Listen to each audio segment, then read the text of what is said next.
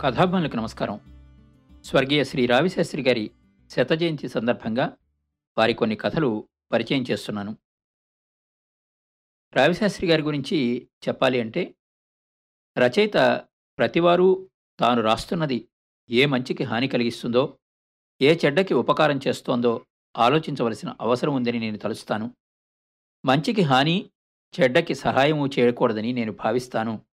అనే స్పష్టమైన దృక్పథంతో రచనలు చేసి తెలుగు సాహిత్యాన్ని ప్రజాపంధాలో పయనింపచేసిన రచయిత రాచకొండ విశ్వనాథ శాస్త్రి గారు. నాగరికత ముసుగులో దాక్కున్న అమానవీయ ప్రపంచాన్ని బాధలకి గురవుతున్న మానవుల కష్టాలను విస్పష్టంగా చూసే చూపు రావిశాస్త్రి గారిది. బాల్యంలో ఆయన చదువుకున్న చార్లెస్ డికెన్స్ నవలలు యాంటేవ్ చెకోవ్ కథలు రావిశాస్త్రి దృష్టిని అధోజగత్తుకేసి మళ్ళించాయి. గురజాడ నుంచి శ్రీశ్రీ వరకు ఉన్న సాహిత్య నేపథ్యం ఆయనకున్నది. కళింగాంధ్రలో అప్పటికే బలపడిన కమ్యూనిస్టు ప్రభావము మార్క్సిస్టు దృక్పథము సహజంగానే రావిశాస్త్రి గారి రచనలలో ఇమిడిపోవడాన్ని మనం చూస్తాం. వ్యంగ్యానికి కొదవ లేకుండా నవ్వించి కవ్వించి ఊరించి ఊపేసి పాఠకుణ్ణి ముక్కుకు తాడేసి లాక్కెళ్ళిన రావిశాస్త్రి గారిలో జీవితపు అర్థాన్ని వైచిత్రిని అన్వేషించే కథకుడు కనబడతారు. ప్రత్యేకించి దృశ్యనీయతను కథారచనలో సాధించిన రావిశాస్త్రి గారు ప్రజాస్వామ్యపు డొల్లతనాన్నంతా తేటతల్లం చేసి పారేస్తారు. మోసం చేయడమే రాజనీతిగా మారుతోందని హెచ్చరిస్తారు. రాజ్యహింసను దానికి మూలమైన పెట్టుబడిదారీ వ్యవస్థను నిలదీస్తారు. చారిత్రక దురన్యాయాలకు ప్రతీకారం తప్పదని చెప్పిన రావిశాస్త్రి గారి కథల్లో బీభత్సహాస్యం తప్పనిసరి. అంతర్జాతీయ స్థాయికి తెలుగు కథానికను చేర్చిన రావిశాస్త్రి గారి కథలు హళేబీడు ఆలయ శిల్పాల్లా వెలుగు జిలుగులతో ప్రకాశిస్తూనే ఉంటాయి. ఆ తెలుగు వెలుగుల్లో మనం ఈ కథల ద్వారా లీనమవుదాం. ఆంధ్రప్రదేశ్ అభ్యుదయ రచయిత సంఘం గుంటూరు జిల్లా శాఖ ఈ తరం కోసం కథాస్రవంతి పేరుతో రావిశాస్త్రి గారి పదకొండు కథలని ఒక చిన్న సంపుటంగా తీసుకొచ్చింది. అందులోని కథలు ఆడియో రూపంలో వారి శత జయంతి సందర్భంగా మీకు అందిస్తున్నాం. రచయిత రావిశాస్త్రి గారు పీడిత తాడిత ప్రజల పక్షాన న్యాయం కోసం పోరాడి విరసం వ్యవస్థాపకులలో ప్రముఖుడిగా నిలిచి అన్యాయాలను ఎదిరించి నెలల తరబడి జైలు పాలై ప్రభుత్వ బిరుదుల్ని అవార్డుల్ని తిరస్కరించి పతితుల కోసం బాధా సర్పదృష్టుల కోసం దగాపడ్డ తమ్ముళ్ళ కోసం చల్లారిన సంసారాల కోసం చీకట్లు ముసిరిన బ్రతుకుల కోసం రచనలు చేసిన రావిశాస్త్రి పూర్తి పేరు రాచకొండ వీర వెంకట విశ్వనాథ శాస్త్రి పంతొమ్మిది వందల ఇరవై రెండు జులై ముప్పయో తేదీన శ్రీకాకుళంలో జన్మించారు. తండ్రి నారాయణమూర్తి న్యాయవాది తల్లి సీతాలక్ష్మి. రావిశాస్త్రి గారు వృత్తిరీత్యా న్యాయవాది. రావిశాస్త్రిగా ప్రసిద్ధుడైన ఆయన కథల్లో కూడా న్యాయవాదే. దీనహీన ప్రజల తరఫున ప్రతి రచనలోనూ వకాల్తా పుచ్చుకుని సాంఘిక న్యాయం కోసం వాదించారు. కథాసాగరం ఆరు సారా కథలు కలకంఠి బాకీ కథలు రాచకొండ కథలు ఆరు సారో కథలు బానిస కథలు రుక్కులు మరో ఆరు చిత్రాలు అలా రాసినవే. అల్పజీవి రాజు మహిషి రత్తాలు రాంబాబు మూడు కథల బంగారం సొమ్మలు పోనాయండి గోవులొస్తున్నాయి జాగ్రత్త ఇల్లు మొదలైన నవలలు నిజం విషాదాంతం మొదలైన నాటకాలు రాశారు. ప్రస్తుతం వారి రచనలన్నీ రాచకొండ విశ్వనాథ శాస్త్రి రచనాసాగరంగా అందుబాటులోకి రావడం వారి సాహిత్యానికే కాక ప్రగతిశీల సాహిత్యోద్యమానికే గర్వకారణం. తన జీవనక్షేత్రము సాహిత్య కార్యక్షేత్రము అయిన విశాఖపట్నంలో పంతొమ్మిది వందల ఎనభై మూడు నవంబర్ పదిన తన పెన్ను కన్ను మూశారు. ఈ తరం కోసం అరసం కథానికా ఉద్యమంలో భాగంగా కథాస్రవంతి పేరుతో రావిశాస్త్రి గారి కథలు ప్రచురించారు. ఆ కథలు వారి శతజయంతి సందర్భంగా మీకోసం. మీ కొప్పర్తి రాంబాబు విశ్రాంతి ఉద్యోగి ఇండియన్ బ్యాంక్ విజయవాడ. సాహిత్యాభిమానులకు నమస్కారం. స్వర్గీయ శ్రీ రావిశాస్త్రి గారి శతజయంతి సందర్భంగా వారి ఎంపిక చేసిన కథల నుండి ఇప్పుడు ఒక కథ. కథ పేరు మామిడి చెట్టు. రచయిత శ్రీ రావిశాస్త్రి గారు. ఐదు వందల చదరపు గజాల జాగాని వాపీకూప తటాక నిధి నిక్షేప ఆరామ సహితంగా కొనుక్కుని అందులో ఇల్లు కట్టించుకున్నారు నీలమణి గారు. కట్టించుకుని అందులో అప్పుడప్పుడే గృహప్రవేశం చేశారు. నేను అద్దెకి దిగాను. జాగాతో ఆయనకి వచ్చిన ఆరామం ఒక మామిడి చెట్టు. నాకు మామిడి చెట్లంటే మహా చెడ్డ ఇష్టం ఏ మామిడి చెట్టునైనా సరే ఎంతసేపైనా సరే అలా చూస్తూ కూర్చోగలను. నాకు ఉండే కొద్దిపాటి తీయని తలపులు కూడా మామిడి చెట్లకే అల్లుకుపోయాయి. పదేళ్ళ క్రితం అంటే నాకు పదిహేనేళ్ళ వయసులో మా ఊళ్ళో ఒకనాటి మధ్యాహ్నం ఊరవతల ఉత్తరాన చేలకి ఆవల పొలాల అంచున ఆకాశంలో నల్లని మబ్బులు కంటికి చల్లగా లేస్తూ ఉండగా ఇటు ఎండ మాత్రం పాదరసలన తలతలా మెరిసిపోతూ గాలితో పాటు పండిన పొలాల మీద పరిగెడుతూ ఉండగా ఊరి చివర నూతి పక్కన నేనొక పూచిన మామిడి మొక్కను చూశాను. దాని సొంపుని నేను సరిగా వర్ణించలేను. అత్తవారింటికి వెళ్ళడానికి సిద్ధంగా ఉన్న మొక్తలా ఉంది అది ఎండలో లేతగా బరువుగా కొంచెం జాలిగా కనిపిస్తోంది. ఆ సమయంలో ఆ గాలిలో బేలగా అసహాయంగా కనిపించింది. ఆ మధ్యాహ్నపు వేళ ఆ నూతిలోంచి నీళ్ళు తోడుకొని ఒక చేత్తో రేకు చేద పట్టుకుని తల మీద నీళ్ళ కుండతో ఆ ఎండలో అతి ఒంటరిగా ఒక అమ్మాయి అత్తవారింటికి కాబోలు నెమ్మదిగా వెళ్తోంది. ఆభరణాలు ఏమీ లేకపోయినా ఆమె వంటి నిండా ఆమె లేత శరీరం పట్టజాలనంత అందం ఉన్నది. కుండలో నీళ్ళు కిందకి జారి ఆమె జుట్టులోంచి నెమ్మదిగా జారి ఆమె చెంపల్ని జాలిగా తాకుతున్నాయి. ఆనాటి ఎండలో అసహాయంగా అతి అందంగా నిల్చున్న ఆ మామిడి మొక్క నీళ్ళతో నెమ్మదిగా ఒంటరిగా నడుచుకుపోయే ఆ పల్లెపిల్ల జ్ఞప్తికి వచ్చినప్పుడల్లా బ్రతుకులోని శ్రమ సౌందర్యం కష్టం కమ్మదనం బరువు బాధ అన్నీ నాకు అతి తీవ్రంగా గుర్తుకొస్తాయి. ఆ రోజున ఆ పిల్ల ఎండలో మబ్బులా చూడ్డానికి ఎంతో చల్లగా ఉంది. ఆమెకి ఆ పూచిన లే మామిడికి నా మనసులో ఎందుకో గాని మెలికపడిపోయింది ఏ మధ్యాహ్నం వేళ మబ్బుని చూసినా నాకు తటాలన ఆ పూచిన మామిడి మొక్క నీళ్ళు తెచ్చే ఆ చల్లని పిల్ల రూపు గుర్తుకొస్తాయి. మధురంగా ఏ పాట నా చెవిని పడినా ఆనాటి ఆ దృశ్యం ఊరంతా బలబల ఉలికే ఎండ చేలవతల చల్లటి మబ్బు ఆ నొయ్యి ఆ మొక్క ఒంటరిగా ఆ పిల్ల ఆ దృశ్యం అంతా నా కళ్ళ ముందు కదలాడి నాకు గొప్ప సుఖంగాను అమిత బాధగాను ఉంటుంది. గాలిలో రేగే పైరు కెరటాలు మామిడి తోటల్లో ఏటి గాలి పాటలు పల్లెపడుచులు నల్లమబ్బులు. నా మనసులో వింతగా మెలిపడి అందంగా అల్లుకుపోవడం జరిగింది. అందుచేతనే నీలమణి గారు తమ ఇంటివైపు గది గురించి అద్దె నెలకి ఇరవై రూపాయలు చెప్పినా అది నాకు హెచ్చుగా తోచిన వారింటి ముందున మామిడి చెట్టును చూసి సరే అని ఒప్పేసుకున్నాను. అంతకంటే చౌకగా రెండు మూడు చోట్ల గదులు చూశాను. కానీ అవి ఇరుగ్గాను కనుచూపు మేరలో ఏ పచ్చని మొక్క లేకుండానూ ఉన్నాయి.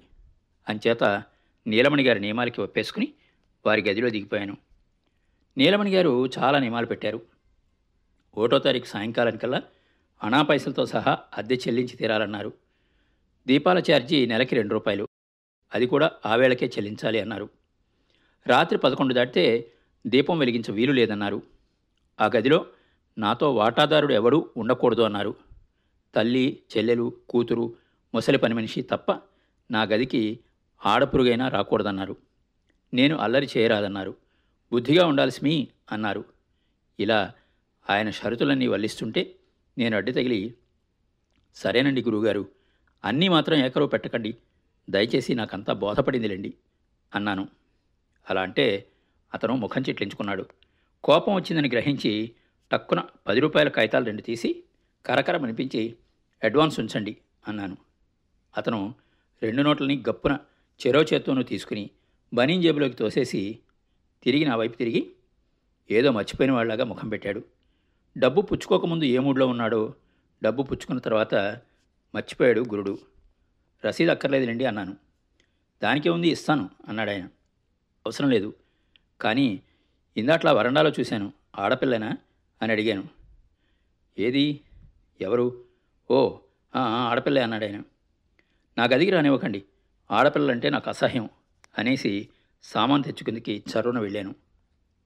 రెవెన్యూ సర్వీస్లో ఉండగా నీలమణి గారు రెండు ప్రపంచ యుద్ధాల తాకిడి చూశాడు. పరప్రభుత్వపు బూటు బరువు మోసి మోసి చూశాడు. ప్రజల తిరుగుబాటు చూశాడు. గాంధీ గారిని చూశాడు. ప్రతిరోజు శని ఆదివారాలు కూడా ఆఫీస్కి వెళ్ళి సేవ చేసి చివరికి తహసీల్దారీ చూశాడు రిటైర్ అయ్యాడు ఇల్లు కట్టాడు.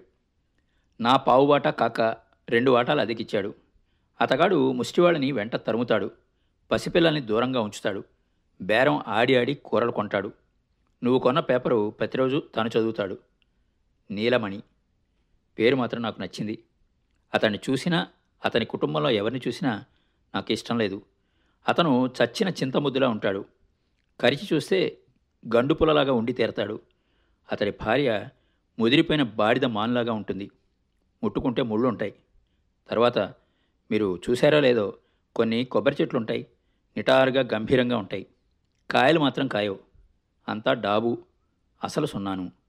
నీలమణికి అటువంటి కోడుకున్నాడు. అప్పట్లో లా చదువుతూ నూనె కంపెనీలో నౌకరికి ప్రయత్నం చేసేవాడు. నీలమణి కూతురు చీకట్లో తుమ్మడొంకలాగా ఉంటుంది. అల్లుడు ఆమెను బాగా చూశాక జడుచుకున్నాడు. దాంతో విడిచిపెట్టేశాడు. ఆవిడకు ఆడపిల్లుంది. పిల్ల కాదు. పిల్లి పెంపుడిది. అంచేత నీలమణి గారి కుటుంబంలో ఎవరిని చూసినా నాకు ఇష్టం లేదు అనేది స్పష్టం. అయితే వాళ్ళ వీధి గదిలో కిటికీ దగ్గర కుర్చీ లాక్కొని కూర్చుని ఆ మామిడి చెట్టుని చూడడం నాకెంతో ఇష్టం. కొంచెం కుడి చేతి పక్కగా ఓ ఇరవై అడుగుల దూరంలో ఉంటుంది అది ఎడం చేతి పక్కగా ఏవో రెండు పాదులు తప్పించి ముందు ఆవరణలో మరే మొక్క కూడా లేదు. ఆ మామిడి చెట్లోంచే సూర్యుడు చంద్రుడు ఉదయించేవారు.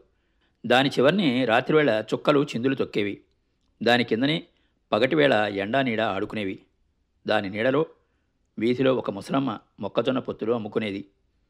దాని కొమ్మల్ని నేను చూస్తూ ఉండగా చిలకల జంటలు ఎగురొచ్చి వాలేవి. ఆ రెమ్మల మీది గాలి విసిరికే ఎన్నో మధురానుభూతులు జలజలా వచ్చి నన్ను ముంచెత్తి పారేసేవి. ఆ మామిడి చెట్టు అంటే నాకెంతో ఇష్టం. అయితే ఓ రోజున మకిలిగా లేకుండా నిగనిగలాడుతూ రాత్రంతా శుభ్రంగా ఉన్నది. మబ్బు లేదు చంద్రుడు లేడు. ఆకాశపు చీకట్లో చుక్కలు నూనెదీపపు వెలుగులో పసిపాపల కళ్ళల్లాగా మిలమిలా మెరుస్తున్నాయి.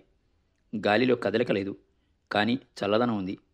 నేను యథాప్రకారం కిటికీ దగ్గర కుర్చీలో కూర్చున్నాను. ఎదురుగా మామిడి చెట్టు ముసుగేసుకు వచ్చిన ఆడపిల్లలాగా నిలుచుంది. రాత్రి ఎనిమిది అయింది. అంతా నిశ్శబ్దంగా ఉంది. అంతలోనే పచ్చని వాసనతో బరువుగా బద్ధకంగా ఉన్న గాలిని వత్తిగిలించుకొని సన్నగా వినవచ్చింది ఒక కమ్మని పాట. ఎక్కడి నుంచో నెమ్మదిగా వస్తూ మధ్య మధ్య దారి తప్పిపోయి ఎక్కడికో పోతూ మళ్ళీ నా దగ్గరికి దారి చూసుకుని వస్తోంది. దాన్ని పట్టుకుని దాచేసుకోవాలనిపించింది నాకు.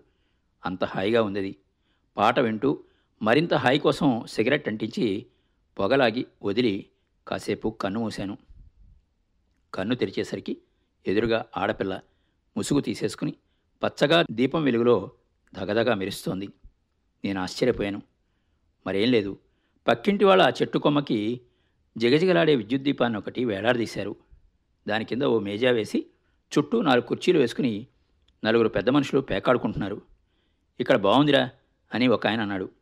ఇన్నాళ్ళు కనిపెట్టలేదే అని ఒక ఆయన ప్రశ్నించాడు. కాయలు తెంపడానికే గాని చెట్టుని మరోలా వాడుకోవడం తెలియదు మనవాడికి అన్నాడు మరొక ఆయన. నీలమని విన్నాడంటే నిన్ను నన్ను కలిపి నవిలి మింగిగాళ్ళు గట్టిగా మాట్లాడకు అని పక్కింటి ఆయన కాబోలు మిగతా వాళ్ళని హెచ్చరిస్తున్నాడు. ఆకులన్నీ వాడివి కాయలన్నీ వీడివి అని ఒక ఆయన విరగబడి నవ్వాడు. ఆ మాటలు నీలమణి వింటేనో అని నేను అనుకుంటూ ఉండగానే వరండాలో ఏదో అలికిడైంది. నెమ్మదిగా లేచి వెళ్ళి చూశాను. పొదల మాటను పొంచి చూసే అడవి మృగంలాగా ఆ చీకట్లో వరండాలో నిల్చుని ఆ వైపు చూస్తున్నాడు నీలమణి. ఆ సమయంలో నాకు అతన్ని చూడ్డానికి భయం వేసింది. నాలుగు రోజుల పాటు కాబోలు ఆ చెట్టు కింద రాత్రివేళ పక్కింటి వాళ్ళు పేకాడడం గమనించాను. ఐదో రోజు సాయంకాలం నీలమణి నా గదిలోకి వచ్చి చూసావా అబ్బాయి? అన్నాడు. అతన్ని కుర్చీలో కూర్చోమని చెప్పి ఏమిటి చూడడం? అని అడిగాను. అతను కూర్చోలేదు. మాసిన బనియంతో ఎర్రని పంచతో అతను పొగబట్టిపోయి ఖాళీ కాలని చింతముద్దులాగా ఉన్నాడు. పక్కింటి వైపు చూపిస్తూ వాళ్ళ పోయే కాలం చూసావా? అని అడిగాడు. అవును పేకాట మంచిది కాదు అని నేను అన్నాను మంచిదో చెడ్డదో ఆడుకునేదేదో వాళ్ళ ఇంట్లో ఆడుకోమను. వల్ల కాకపోతే వల్ల కాట్లో ఆడుకోమను. ఆడుకుని సర్వనాశనం అయిపోమను నాకేం నష్టం లేదు. ఆడుకునే వెధవులు ఎక్కడ ఆడుకోక నా చెట్టు కింద ఆడతారా? జాగా వాళ్ళదే కదా. అయితే అయింది నా చెట్టు కింద మాత్రం ఆడడానికి వీల్లేదు. అలా అని వాళ్ళతో చెప్పండి. చెప్పను చెప్పాను. చెప్తే ఏమన్నారు? నువ్వెవడివి అన్నారు. అంటే మీరేమిటన్నారు? నేనేమన్నో తెలుస్తుంది. తెలుస్తుంది కదా. రివ్వన వెళ్ళిపోయాడు నీలమణి గారు. ఆ మామిడి చెట్టు నిజంగా నీలమణిదే. కానీ దాని మాను మాత్రం ఆయన జాగాలో ఉన్నది. మంచి మంచి కొమ్మలు రెమ్మలు కూడా కొన్ని రోడ్డు మీదకి కొన్ని పక్కింటి వారి జాగాలోకి పారిపోయాయి. దానికి ఎవరేం చేస్తారు? మరి రెండు రోజుల నాడు ఆదివారం వేళ ఊరంతా తిరిగి తిరిగి మధ్యాహ్నం ఒంటి గంట అయింది కాబోలు బసకి తిరిగి వస్తున్నాను. వచ్చేసరికి వీధిలో చాలా అల్లరిగా ఉంది. ఓ చింపిరి జుట్టు ముసలమ్మ ఎవరినో కానీ ఎంపుడు తిట్లు తిడుతోంది. వింటే చెవులు చిల్లులు పడిపోవాలన్నమాట. దగ్గరికెళ్ళి చూస్తే ఆ ముసలమ్మ మొక్కజొన్న పుత్తల ముసలమ్మ. యుద్ధం ఒకటి అప్పుడప్పుడే ముగిసిందని ముసలమ్మ విజయం సాధించిందని శత్రువు మాత్రం పిలక చెక్కకుండా పారిపోయాడని గ్రహించాను. ఏ ముసలమ్మ ఏమిటి అల్లరి? అని అడిగాను. అదిగో బాబు ఆ బోడిముండా కొడుకు వాడి వల్లే అల్లరంతా వచ్చింది అని చెప్పిందామే. నీలమణికి ఖచ్చితమైన గుండు ఉన్నది. ఏం ఏమన్నాడు? ఏటన్నాడా? సెట్టు ఆడిదంట కొమ్మలు ఆడివంట. మరి మనం ఈ సెట్టు కింద ఇక్కడ ఉండడానికి ఇల్లేదంట.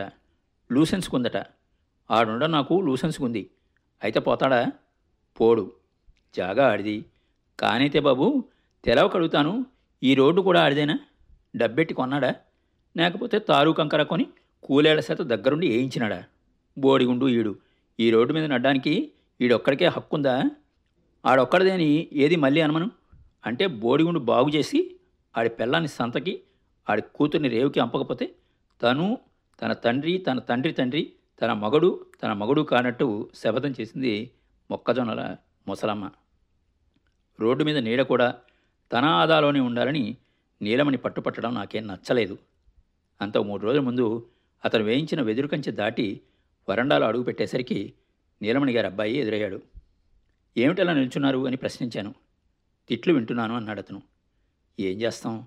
అన్నాను. అదేనండి ఏం చేయలేం. ఈ లో క్లాస్ నీచపు విధులతో చాలా చిరగ్గా ఉందండి అన్నాడు అతను. మరి రెండు రోజులకి వ్యవహారం కొంత ముదిరింది. నేను ఆ రోజున ఏడు గంటలకి రాత్రి ఇంటికి అంటే గదికొచ్చాను. పక్కింటి వాళ్ళు అప్పుడే ఆటలో నిమగ్నమై ఉన్నారు. అయితే చెట్టుకి దీపం మాత్రం లేదు. టేబుల్ లైట్ పెట్టుకుని ఆడుకుంటున్నారు. వరండాలో కుర్చీ నిండా ఉన్నాడు నీలమణి. నేను వెళ్ళగానే ఇవాళ చెట్టుకి దీపం పెట్టారు కారు చూసావా? అన్నాడు. చూశాను అన్నాను. పెడితే చంపేద్దును. వాళ్ళని చంపడానికి వెళ్ళకుండా ఆ దీపం చెట్టు మించి బల్ల మీదకి దిగిపోయినందుకు నీలమణి చాలా బాధపడ్డాడు. కానీ దొరక్కపోరు. అప్పుడే పని పట్టించకపోను అన్నాడు. చూద్దాం అన్నాను. దాని పని? గింజలమ్ముకునే మొండ. ఆ తాటకి మొండ పని. అరేరే ఏమైంది? మీరు ఓడర్రా వెధవలారా అని చెప్తే కానట్టు అనుకున్నారు మున్సిపల్ వెధవలు. అప్పుడు బీటువాడికి మూడు రూపాయలు ఇస్తే మొండని జుట్టు పట్టుకుని గొరగొర ఇచ్చేశాడు లేకపోతే దానికి హక్కు ఉందిట హక్కు. మర్నాడు రాత్రి నేను లేటుగా బసకి చేరుకునేసరికి నీలమణి నిప్పులు తొక్కుతున్నాడు. వరండాలో చీకట్లో అవనతవదనలై ఇంట్లోంచి పీనుగుపోయినట్టుగా కూర్చున్నారు అతని భార్య కూతురును. నేను వెళ్ళాక కూడా వాళ్ళని ఇంట్లోకి పొండి పొండి అనలేదు నీలమణి. పరిస్థితి చాలా సీరియస్గానే ఉన్నది. ఆవేళ మధ్యాహ్నం అంతకుముందు ఎంతసేపటి నుంచి ముందు కట్టారో కానీ పక్కింటి వాళ్ళ పిల్లలు మామిడి చెట్టు కొమ్మకి ఉయ్యాల కట్టడమే కాకుండా ఊగుతున్నారట కూడాను. దిగమని తీసేయమని నీరమణి కేకలు వేసేట. వాళ్ళు దిగాలేదు తీయలేదు.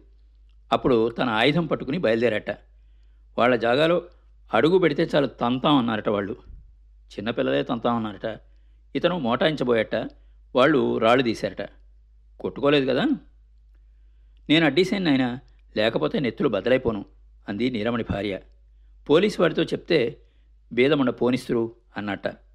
వాడు దాని దగ్గర రోజుకి రెండు పొత్తల చొప్పున తీసుకుందికి వాడికి దానికి ఒప్పందం కుదిరిందిట. కుదరకపోతే ఆ ముండ మళ్ళీ రాగలదా? ఎన్ని గుండెలు అండాలి? బీటు విధం మీద కాగితం తగిలించేశాను. సంతకం లేదు. ఎవరు రాశారో? సరే అదిలా ఉంచు.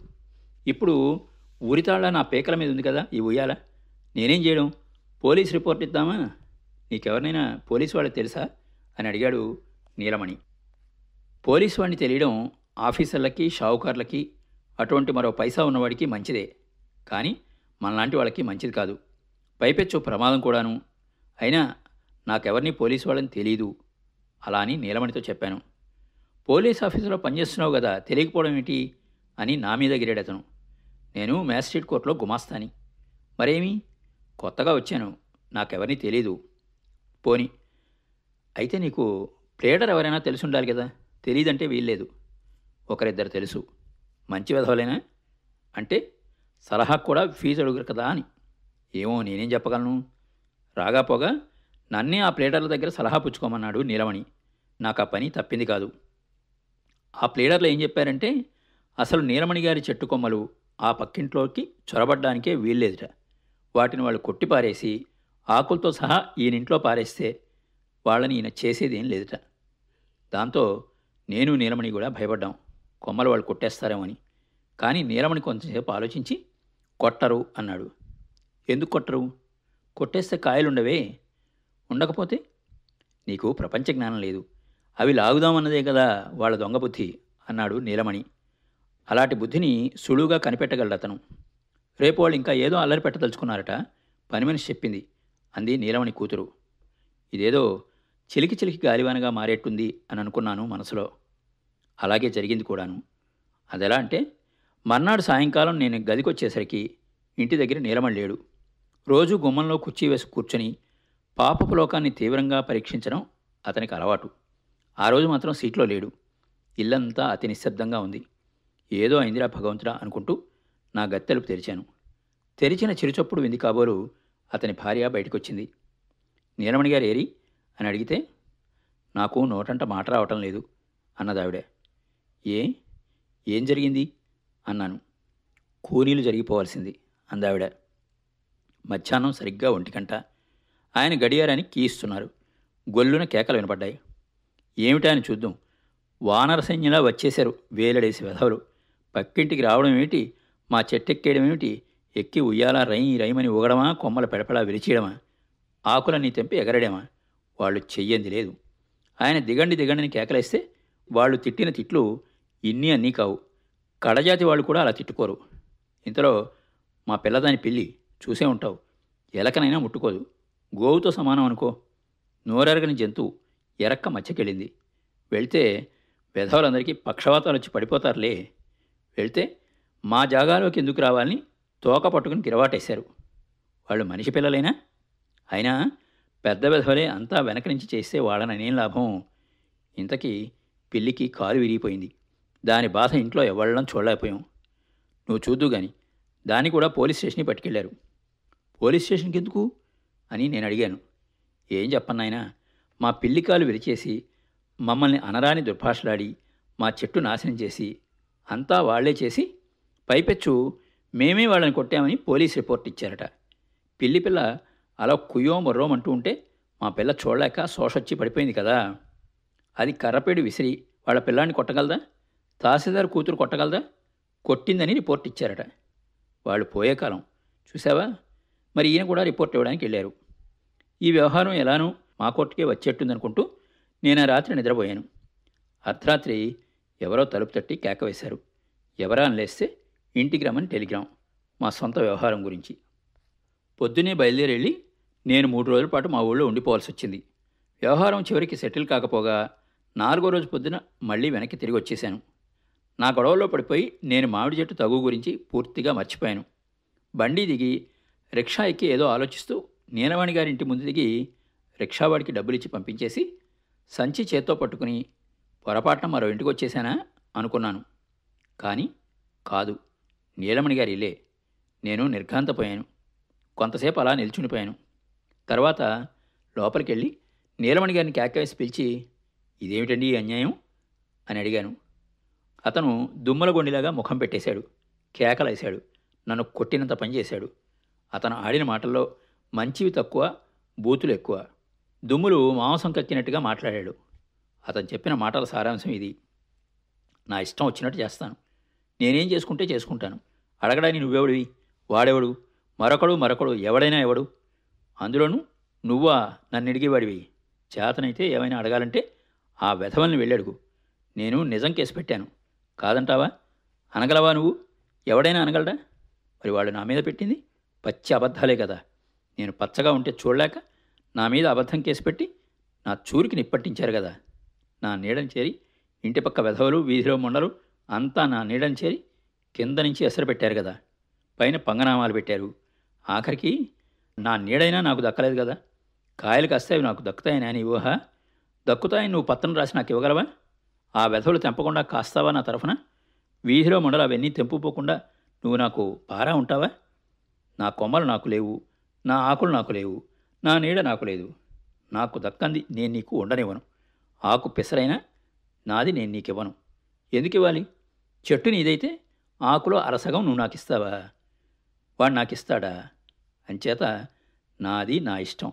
నా ఇష్టం వచ్చినట్టు చేసుకుంటాను. నీలమణితో వాదించి ప్రయోజనం లేదు. అతగాడి గుండులాగా ఇల్లంతా బోడిగా ఉన్నది.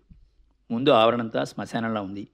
కొమ్మలన్నీ ముక్కలు ముక్కలైపోయి మాను మానంతా తుండ్లు తుండ్లుగా తెగిపోయింది. ఆకులన్నీ వాడి ఎండి రాలి చచ్చి గాలికి ఎగురుతున్నాయి. ఇల్లంతా నిర్భాగ్యంగా కళావిహీనంగా చూడ్డానికి దుర్భరంగా పీనుగుల పెంటతో నిండినట్టుగా ఉన్నది. నేనుండే గదంతా ఎండకి బొగులు బొగులుమని మండిపోతోంది. వీధిలో ముసలమ్మ ఏ ఎండకో పోయి ఉంటుంది నేను మాత్రం ఆ మర్నాడే గది ఖాళీ చేశాను. ఈ విషయం అంతా అంతగా వివరంగా ఎందుకు చెప్పానంటే ఆ ఇంటి వెధవల్ని ఆ ఇంటి పక్కింటి వెధవల్ని వాళ్ళ వాళ్ళ తగుల్ని వాళ్ళు ఎక్కే కోర్టుల్ని అక్కడ జడ్జీల్ని ప్లేడర్లని పార్టీల్ని పోలీసుల్ని ఈ జైళ్ళని సంఖ్యలని ఎరగని వాళ్ళు చుట్టూ అంతా చూసి చుట్టే పాశాల్ని అంతా చూస్తూ ఉంటే నాకు మరి లాభం లేదు. ఈ మనిషి వెధవులు మరింక బాగుపడరు. ఈ లోకం ఇదంతా ఘోరమైన నరకం అనిపించి బతకడం దుర్భరంగా తోస్తుంది. కానీ అంతలోనే తళతళ్ళాడే తెల్లని ఎండ తల్లిలాటి చల్లని మబ్బు పూచిన లేమామిడి మొక్క ఎండలో పల్లెపిల్ల బరువు నడక గుర్తొస్తాయి. పొలాల మీద గాలి జ్ఞాపకం వస్తుంది. వర్షంలో అక్కడి మనుషులు గుర్తొస్తారు. పకపకలాడి పనిచేసే ప్రజా సమూహం ఎదరకొస్తుంది. నీడ కోసం పోరాడిన ముసలమ్మ నా దృష్టిపథంలో ఎప్పుడూ నిలిచి ఉంటుంది. అప్పుడు నాకు కొంచెం ధైర్యం వచ్చి పర్వాలేదు ఆ నరకాన్ని తోసిపారేయచ్చు. కష్టపడిన ఆనందాన్ని నిలుపుకోవచ్చు అని అనిపించి నాలోని ఆశ కొంతగానైనా నిలుస్తుంది. విన్నారు కదండి? స్వర్గీయ రావిశాస్త్రి గారి కథ మామిడి చెట్టు. ఈ కథ జనవరి పంతొమ్మిది వందల అరవై ఒకటో సంవత్సరంలో యువ మాసపత్రికలో ప్రచురించబడింది. మరో మంచి కథతో మళ్ళీ కలుద్దాం.